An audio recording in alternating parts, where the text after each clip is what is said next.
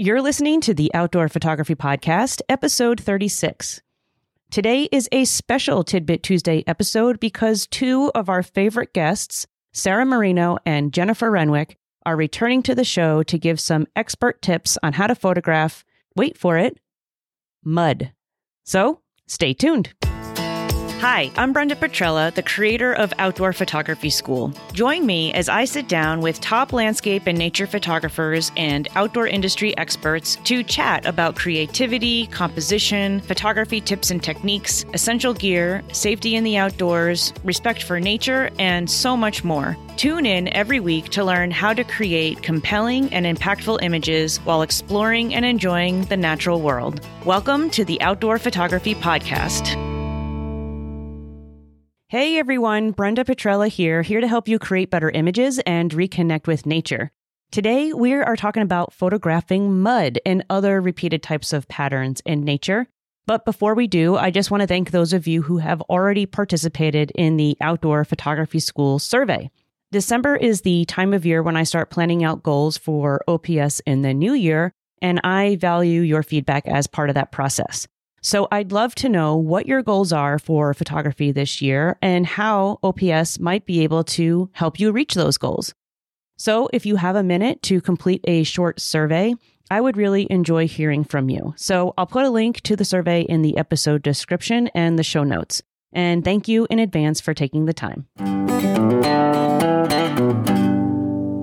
As you know, I enjoy getting your submitted questions. And if you have a question you'd like me to answer on a Tidbit Tuesday, just click the link in today's episode description or go to outdoorphotographypodcast.com and click the button to record your question. This week's listener question is a write in from one of our loyal listeners, Denise, who wrote One thing I still don't seem to be able to grasp are images of mud cracks or roots or something that repeats itself from foreground through the background. I don't do focus stacking, so I'm guessing in order to create those types of images, that is necessary. I do get low to the ground with my camera, usually on my stomach, but my images just aren't right, and I don't have that cool perspective. Of course, not everything is in focus in the frame either, and I would love to learn how to do this. Well, thank you, Denise, for this great question, and I'm sure you are not alone in wondering how to best achieve this effect. And I actually have not had the opportunity or pleasure to photograph mud cracks yet myself. So I reached out to two of our previous guests who are experts in photographing mud to help us answer this question. And I'm very excited to say that Sarah Marino from episode 13 and Jennifer Renwick from episode 23 are joining us today to share some of their best tips. So sit back, relax, and enjoy this special Tidbit Tuesday episode. Sarah and Jennifer, thank you so much for coming back to the Outdoor Photography Podcast to chat with us today about mud. How are you guys doing?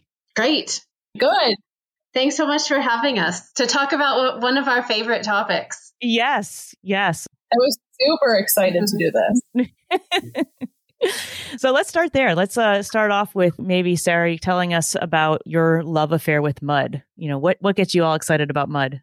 Yeah, so I was uh, doing a presentation a couple months ago about my evolution as a photographer, and I was looking back at some of my very first photographs just so that I could show the progression of like not knowing what I was doing to knowing a little bit more about what I'm doing now. And some of my very first photos were of peels of mud on the ground in Badlands National Park. So it's like, it's clearly something that just has drawn me in from the time I first time I picked up a camera. Like the, I think one of the things, the themes that you see in my photography is repetition and patterns and organizing chaos into something interesting and so mud patterns and mud tiles and other things in the desert, especially like that, uh, just really naturally interest me. Yeah, yeah. And how about you, Jennifer? What what's your love affair with mud about? You could say my obsession. Um, my obsession has definitely developed over the last few years, but my fascination with mud actually started back when I was a geology student at Illinois State University um, right before we graduated, we did a field summer series course out in Wyoming um, and South Dakota, where we would head out and map all sorts of rock formations and map out um, swaths of land. It was kind of like our in field final exam. Um, and over the six weeks there, we encountered so many cool fossilized mud cracks. And mm. those just gripped my attention. And I was like, these are so amazing just because it was so cool to see just that one little kind of like footprint of time. You know, there it is. And it just shows that even though millions and millions and millions of years have gone by, the same processes that shape the earth today were very much doing it back then. Um, mm-hmm. So it's just kind of cool to see that little you know, kind of stretch of time and see that, you know, it's really not that different nowadays. So that means I can go out and actually see this in real time. And when we started heading to Death Valley after I became serious about my photography, um, we, you know, obviously found lots of cool mud deposits, cracks, peels, everything. And I think that's when I had my camera in my hand and I went, oh my gosh, now I can actually like document this in real time. And it's so pretty and just the way the light interacts with the tiles given what time of day it is, you know, twilight, blue hour, um, harsh daylight for beautiful black and whites. Um, they're just so dynamic. Mm-hmm. Um, and you can find landscapes of cracks. You can find just a little, you know, 12 inch little spot of mud that has amazing things. And I just think that's what keeps bringing me back to mud cracks. I mean, it was my initial fascination with the fossilized mud from my geology days. Um, and now it's more my love of abstracts and just being able to document, you know, mud and making, you know, just something ordinary, extraordinary just from behind my lens and with whatever light nature is giving me that day. It just, you know, they never look the same. And I think that's part of the thrill. Mm-hmm. Yeah. Well, I admire both of your mud crack images so much. they're they're fascinating to look at and and you're right. There's there's so many different textures, patterns.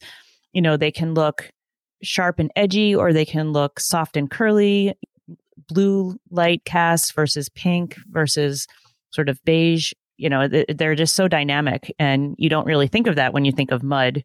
That seems sort of like plain and simple, but it, it is. There's a much deeper story there. So, where did the mud cracks come from? you know what what kind of weather conditions and geology would form an area that would form these mud cracks i know uh, you mentioned death valley obviously that's a place that has a lot of these playas where the big mud cracks are present. Are there any other locations that form these these giant mud cracks? Can you tell us a little bit about that? Um, i can answer real quickly the geology part for sure. Um, so you usually need you know sediments that wash down a channel or onto a playa. Um, they come down, you know, in kind of liquid mud form.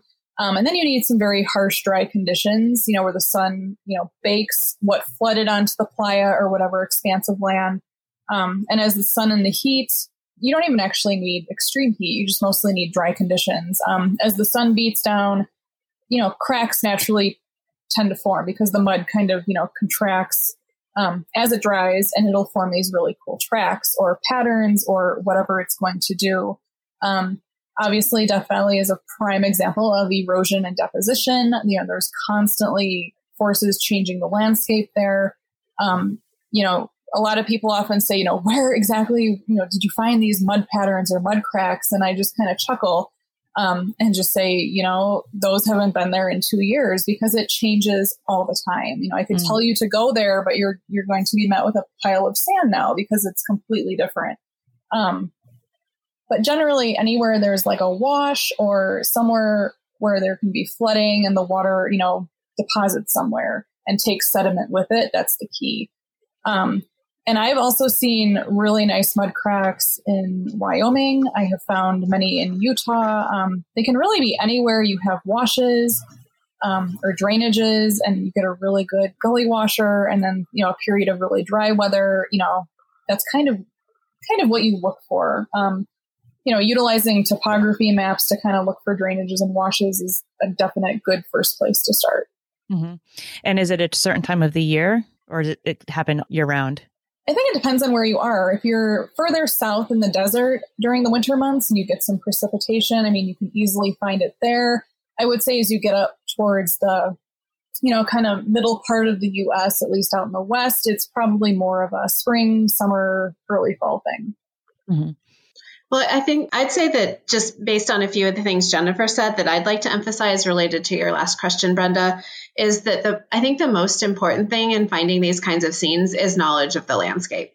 Uh, mm-hmm. While you can really luck out, so if I think Jennifer and I would probably agree that some of our best photos in this genre have come from uh, the Mojave Desert and the Utah, the Colorado Plateau, and that the the situation, like the geological situation that creates these conditions in those different locations, are different.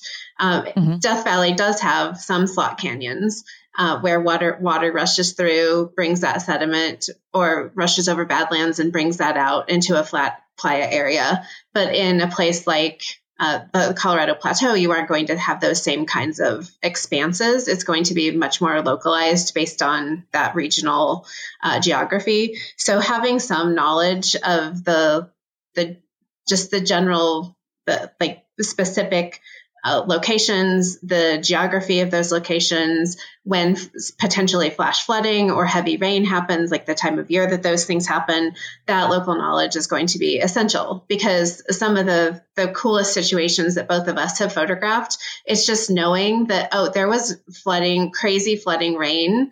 There's a good chance that this particular location could have some interesting conditions. So we're going to head there immediately because what today is going to look like beautiful, scalloped, soft mud, wet mud, or sand in a couple of days is going to look much more dried out. It might start getting some peels on the surface.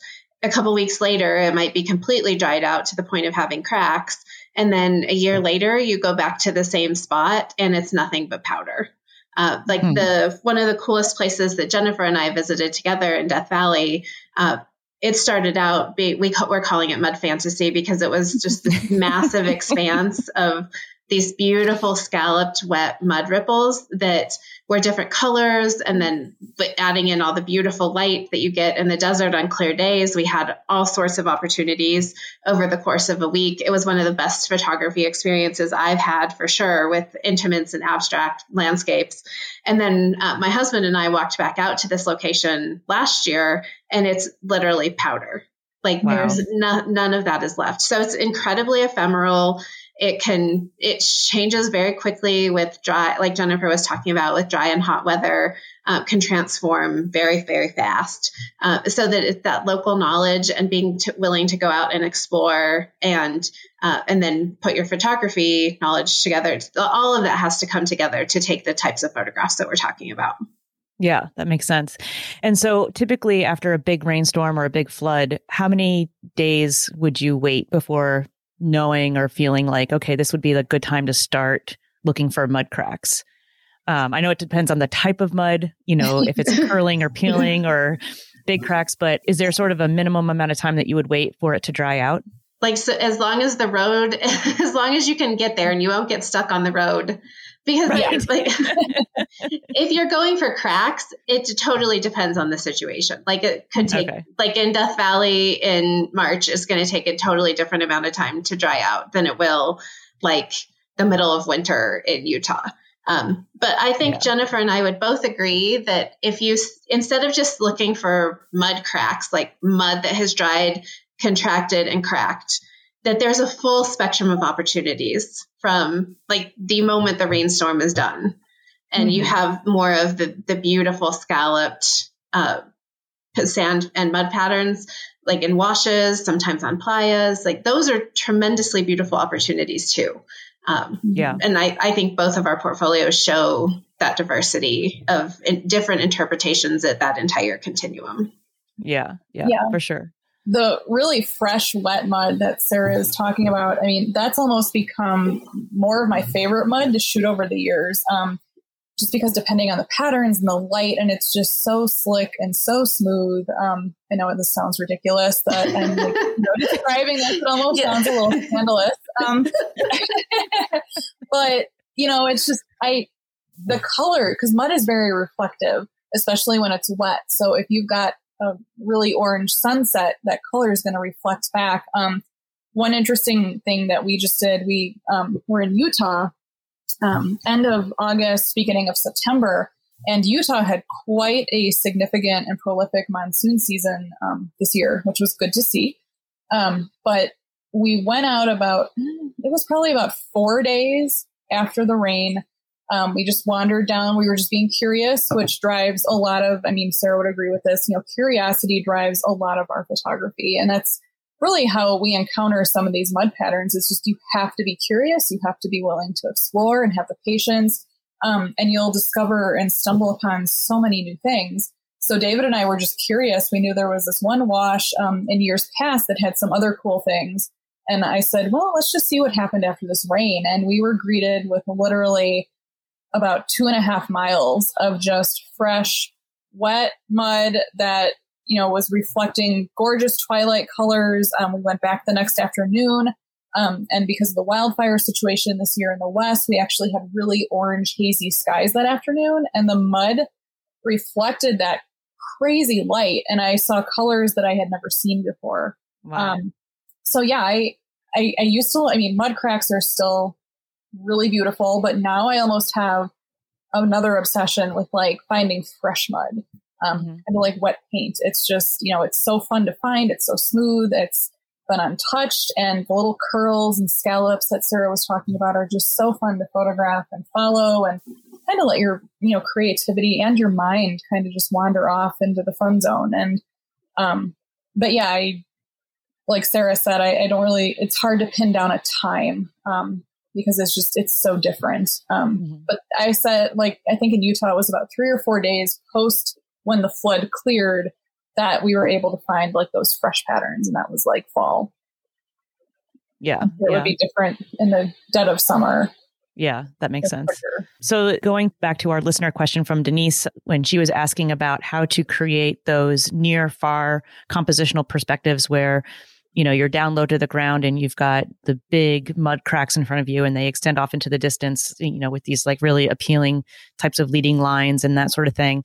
That seems like that's one type of uh, mud composition that's found out there. And then another one would be more of a top down view of the mud where the composition itself is the the actual pattern and repetition in the textures that's formed in the mud itself. There's no sky included in that type of composition.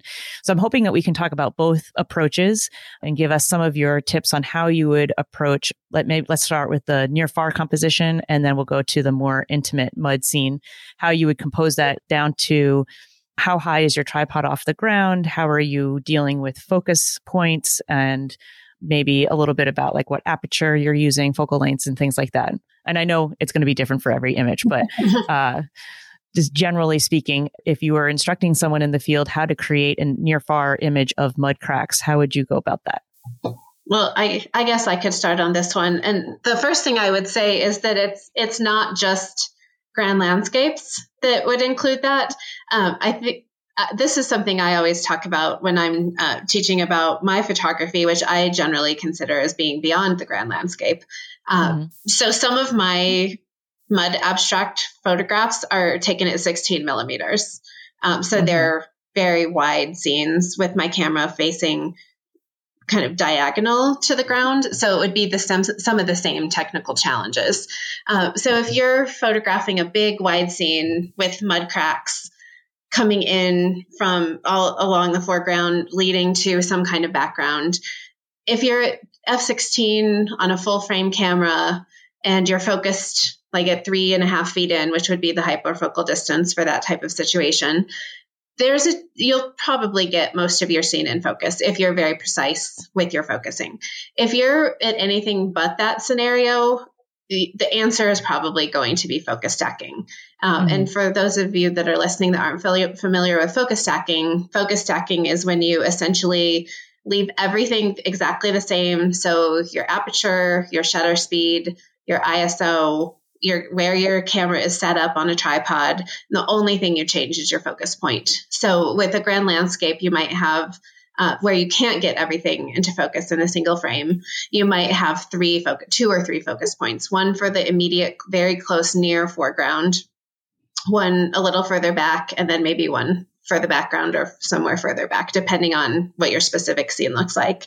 And then you could take those into a software like Helicon Focus uh, which is what Jennifer and I both use. And then the software will blend those together so that you have everything in focus from the very front edge of your frame to the very back, whatever is the furthest away from you. So, in that type of scenario, uh, you might be really close down to the ground with something really close to you. Um, but I think another thing to think about if you're doing a grand landscape is sometimes it's not best to be that close and in the first place because the closer you are to the, the tiles potentially in the front of your composition, the less you're going to have in your midground. So it might look like a few really big tiles and then something in the background with nothing in between to connect them. So mm-hmm. when I'm thinking about that kind of composition, I actually usually raise my tripod up to at least waist high or even eye level because then I often feel like I get the bigger sweep. So where you feel like you can see more of what's happening on the corners coming into a foreground and then a progression through the midground, uh, then towards the background. So, uh, and when you do that, then sometimes you don't have things quite as close in your foreground, which means that you don't have to do the focus stacking. Um, since yep. Denise mentioned not really liking or like not wanting to do focus stacking, that getting further away from your foreground means that from a technical perspective, you might not have to do focus stacking if you're at a, a pretty wide focal focal length. Um, yeah, that makes sense. So, and then are you at that point pointing the lens down just a little bit to to get more of the foreground in the frame and um, have the horizon sort of at the top part of the framing of the image? Um, it's so it's so specific. It would be nice if we had a, one photo that we could talk about as an example because yeah. I think it, it varies so much. So if if I were photographing, so let's take out the sky, and okay. we're just talking about like the widest of intimate landscapes or abstractions, uh, where I'm filling the frame with my mud cracks. The things that I'm going to be thinking about in terms of composition will be like how are the lines entering the corners and the edges are things feeling balanced? Like if you divide it into quadrants, does it feel balanced? And if not, is it a good like an off balance feeling? Does it feel like there's movement from the tiles? Are there are they similar? Are there any things that are visual distractions that don't add? Um, and then so those are some of the compositional decisions. And then almost in every case, if I'm pointing my camera da- diagonally down at that kind of scene, technically I'm going to have to do some focus stacking. Um, it's just not an option. Like if you want everything sharp from front to back, the chance chances are that you will not technically be able to get that kind of scene in focus in a single single file. You might only yeah. need one more for one one corner that's a little that's further away, but you you might need up to five or six or seven even. So um, I think the main answer for that kind of photography, if you're interested in doing things where you're pointing diagonally at a subject that's fairly close to you, um, that you just focus stacking is the answer. And it's not that complicated once you learn the basic technique and then you learn the software. But I don't want to dominate. So let's hear what Jennifer has to say about this too. yes. no, you're fine, Sarah. this is what you're amazing at. Um, I really don't have anything to add. The well, I, I just have a few little like kind of out of the technical box things to add um, that I've found helpful over the years. Um, so especially for these wider scenes where you just have like playas of expansive mud cracks. Um, one thing that I've realized, you know, when we've taken classes out there, you know, the excitement is, you know, palpable and, you know, everyone's super like, oh my goodness, look at these mud cracks. They're amazing. And then in about five minutes time, that excitement kind of dies down and then you kind of see like terror on the face. You know, it's kind of like, well, how do I even compose this? Oh my goodness, there are cracks going every which direction. Um, right. So, tip number one for a scene like that always arrive super early. Give yourself that time to walk around, compose things. Um, you know, one thing I even tell people to do, just so you don't fall into that tripod hole syndrome, as I call it, where you get super excited, you find something, you plant your tripod, and then you just don't move for the next like hour.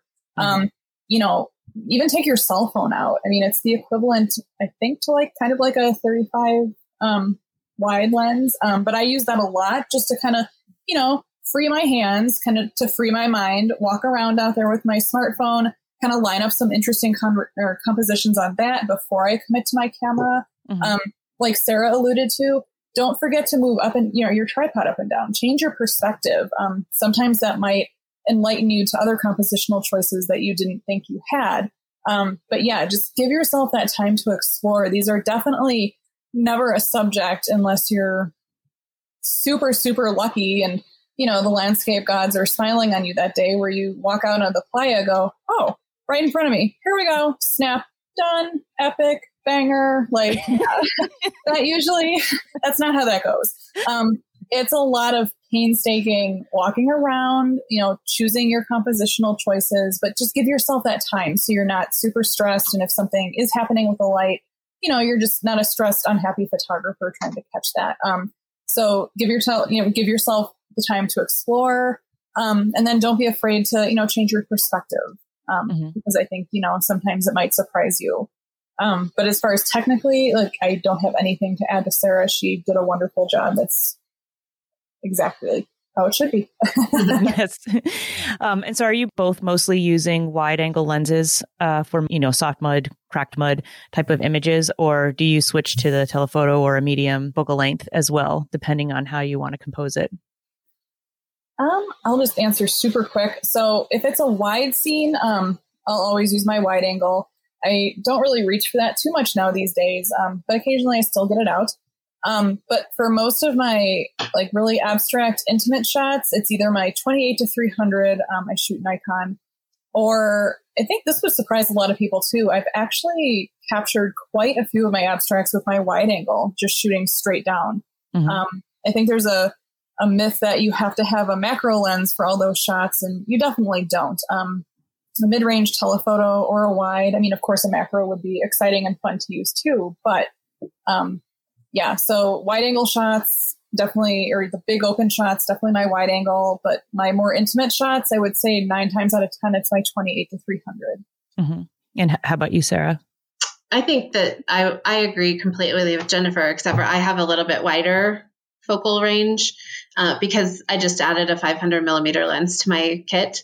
So I have ed- everything from 14 to 500 with that 1.4x teleconverter. And for this type of photography, I would use every single one of those tools. And then mm-hmm. uh, I think the common perception is is with all intimate landscape photography and abstracts that you're either, either using a telephoto or a macro lens. And those are both from my perspective, essential tools. But I, some of my favorite photographs from my collection of mud cracks and mud patterns and ripples, it's that like 16 millimeters, like right at my feet, a big expansive scene with lots and lots of repetition throughout. So in that mm-hmm. case, I might look, I attract a lot of strange looks. Like, what is that woman doing with the, her lens pointed towards the ground? But, like, yeah, like my wide angle lens is great in those circumstances because um, you, you can also really play up the exaggeration. So, if you're photographing something at 14 millimeters pointed at an awkward angle towards the ground, then you're exaggerating those lines coming in from the edges. So you're taking one of the things that with a wide, a grand landscape, let's say you have trees and they're facing out or they're facing in because they're awkwardly distorting lines. Well, when you're working with an intimate or an abstract subject that has some interesting lines, you can play with that and use it to your advantage because sometimes you can get a feel of like the radial flow towards the center of an image or the radial flow towards the outer edges of a photograph the photograph. So using that wide angle distortion to your advantage can actually be a creative choice that you can make mm-hmm. with this type of photography. And in this case, I'm talking mostly about scenes that don't include the sky, but it's really yeah. just all about re- repetition and texture. So let's talk about that type of a composition for a minute in terms of setting it up. So, you know, you've got your your lens up above the ground, possibly at 90 degrees to the ground or at an angle.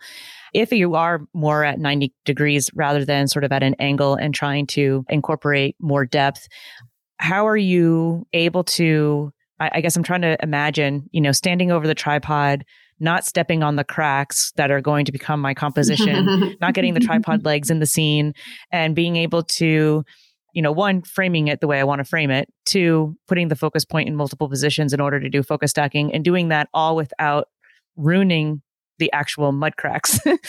uh, how how how do you work that magic? How does that happen? For me, it's just it's a lot of trial and error, especially if I have my wide angle. Um, because yeah, you will see your tripod legs or even your shoes um, if you're trying to get something. Um, I don't have a center column, so that really helps. So I'm able to you know kind of um, move my legs into really crazy positions to change my angle. Um, it's easier with like a mid-range or a telephoto lens because obviously you don't have that problem if you're you know pointed more diagonally out. Mm-hmm. Um, I think it's just about being aware of where you're standing, um, where your composition is, just making sure. I mean, we've all done it. I've stepped on tiles that you know I've turned around and gone, "Oh my god, I should have not done that because those are really amazing," and now it's too late. Um, you know, we all do that. Um, but yeah, I I don't really have anything else to add. Um, it's just like I said, trial and error, and just making sure you know what you what caught your eye is you know in your scene, and that's what you want to photograph, and you know looking for those like little distractions. Uh, here's a common question I get a lot: is you know your your pictures of mud are so clean and there's no debris. Um, you know, how do you find compositions like that? And I'll be completely transparent. If there's a stick or a really odd looking rock or anything that takes attention away from the image, I have no shame. I will clone those out in Photoshop. Um, I will clean up my mud. I do generally try to find very clean swaths of mud just to make my job easier. Um, but yeah, occasionally I, I def- most definitely do clone out debris. Um, I have no shame. And that's pretty much as far as I get into the Photoshop world. So I think I'm doing okay. right. like I said, I'm not a technical person. So um, Photoshop scares me. Um, but yeah, so I know I've like rambled on now. So but yeah, go Sarah. well, one thing Jennifer said I think is really important to emphasize. Um, she said she puts her tripod in a lot of really crazy positions. And when working with be- beginners or people who are new to this kind of photography, often they set up their tripod and they want to be really careful to make sure it's completely level uh, and that it like perfect like the legs are all equally spaced out that is not what we're doing here. No. Um, like this is where you're using your tripod to the very extent that it will keep your camera steady. Like uh, having it cantilevered out over the scene in completely awkward ways where it's not level at all. The legs might not be even. You're in some ways still supporting it a little bit to make sure that it doesn't move during your exposures uh, just being really careful not to move it because mm. awkward angles are one of the main things that characterize this kind of photography. So um, that's an important thing in terms of setting up. I think the the Brenda, you had also mentioned the like when your camera is facing straight down at your subject. So usually something like ripples or mud tiles uh, are going to be fairly flat.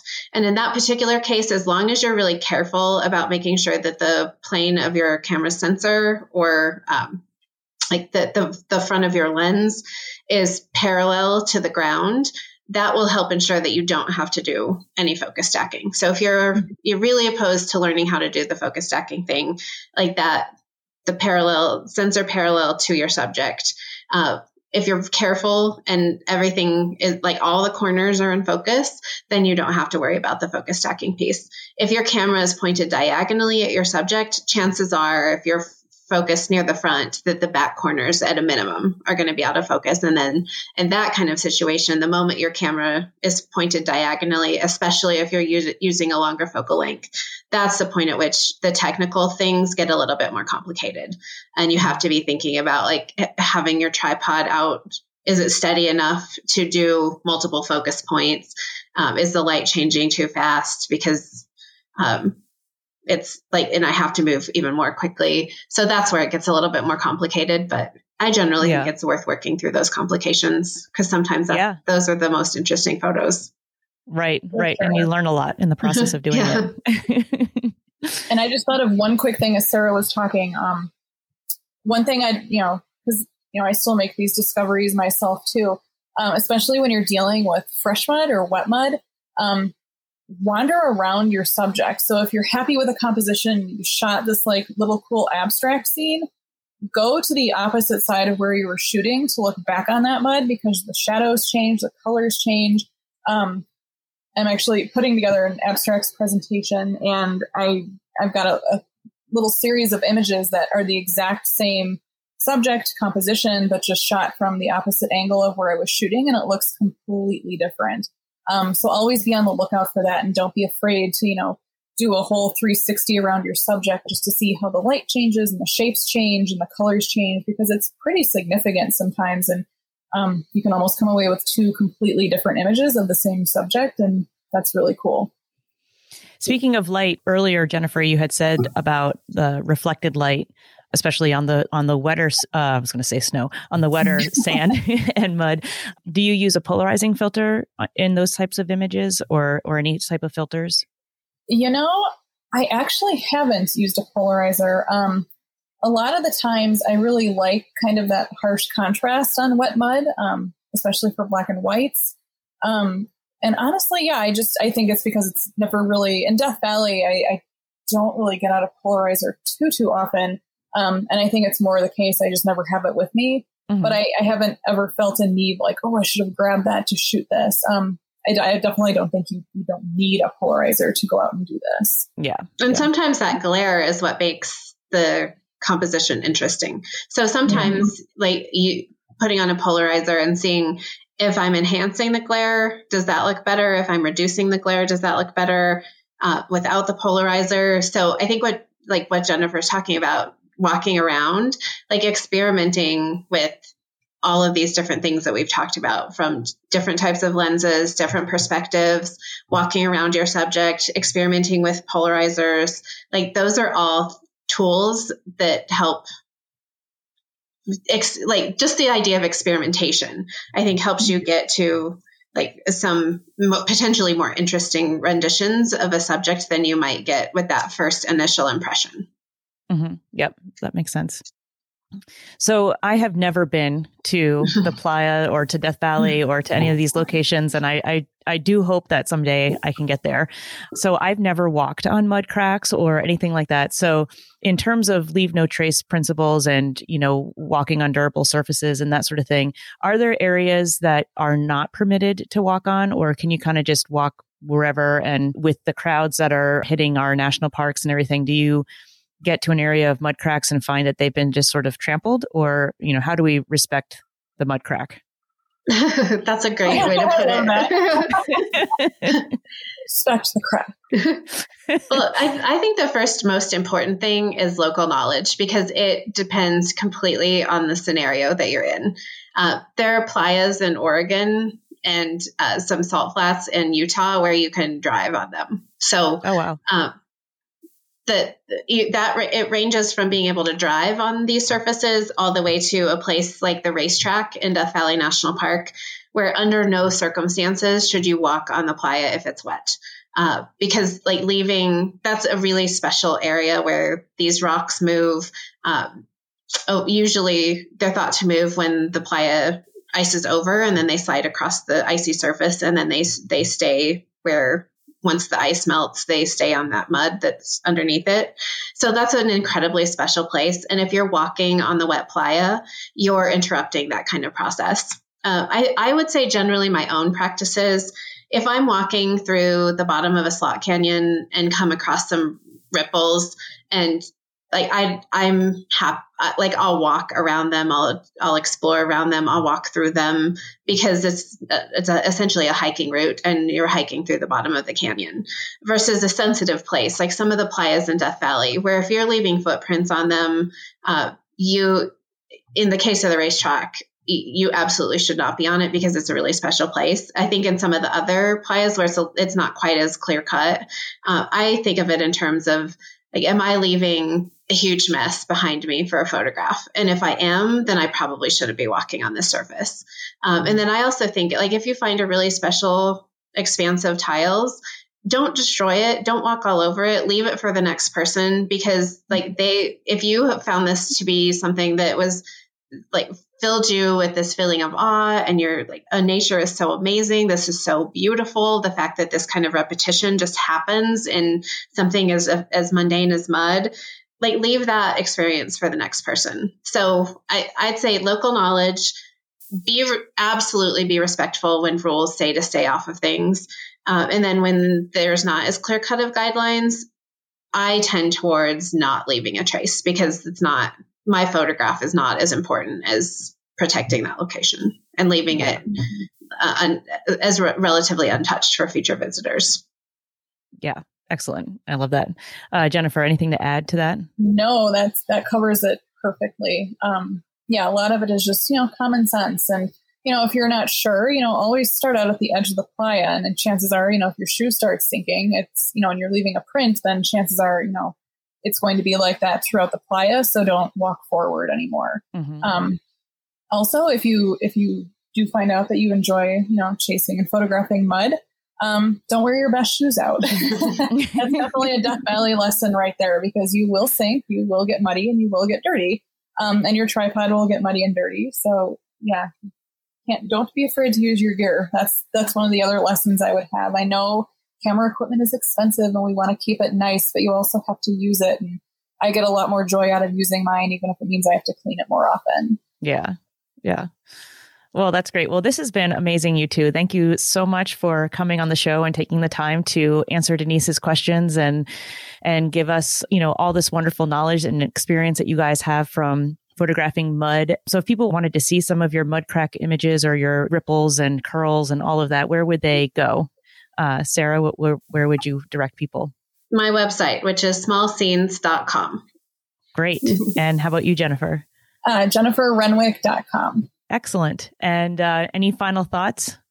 Um, it was fantastic to talk with Jennifer and you, Brenda, about one of my favorite subjects. So, that like 10 years ago, Jennifer, would we have ever thought we would be on a podcast talking about this subject? Probably not. but it's it's fantastic and amazing. So, thank you, Brenda.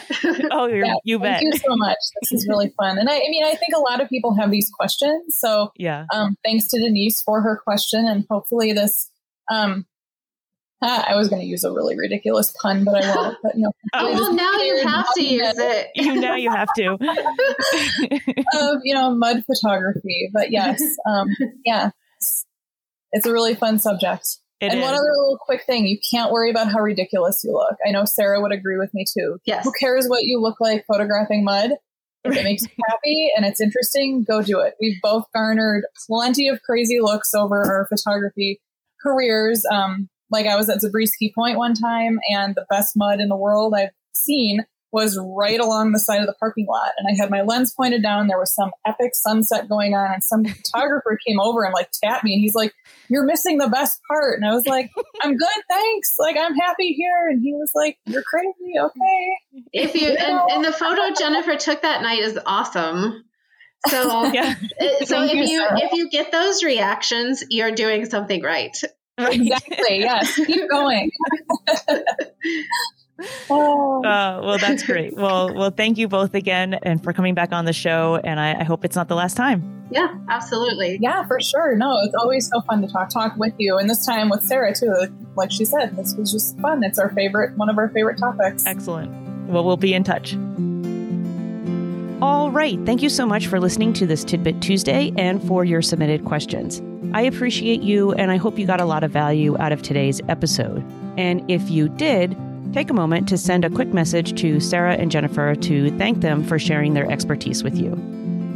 And you can find links to Sarah and Jennifer's websites, their previous interviews on this podcast, and the Outdoor Photography School survey in the show notes at outdoorphotographypodcast.com slash 36. Just a quick heads up being that we're closing in on the holidays, I'm going to be taking a short break from publishing new interviews this month, but I will be here each week with something special for you. So be sure to tune in if you need a little break from any holiday stress. And I also wanted to thank everyone who has supported the show by leaving a rating and review, which you can now do on the new website at outdoorphotographypodcast.com, or by buying me a coffee, or by even just sharing the show with others. It is all making a huge difference in helping the show reach new listeners who share your love of photography and the outdoors. So, thank you for your help. And I'll be back here next week. And so, until then, get outside, my friends, and find yourself a little nature. Take care.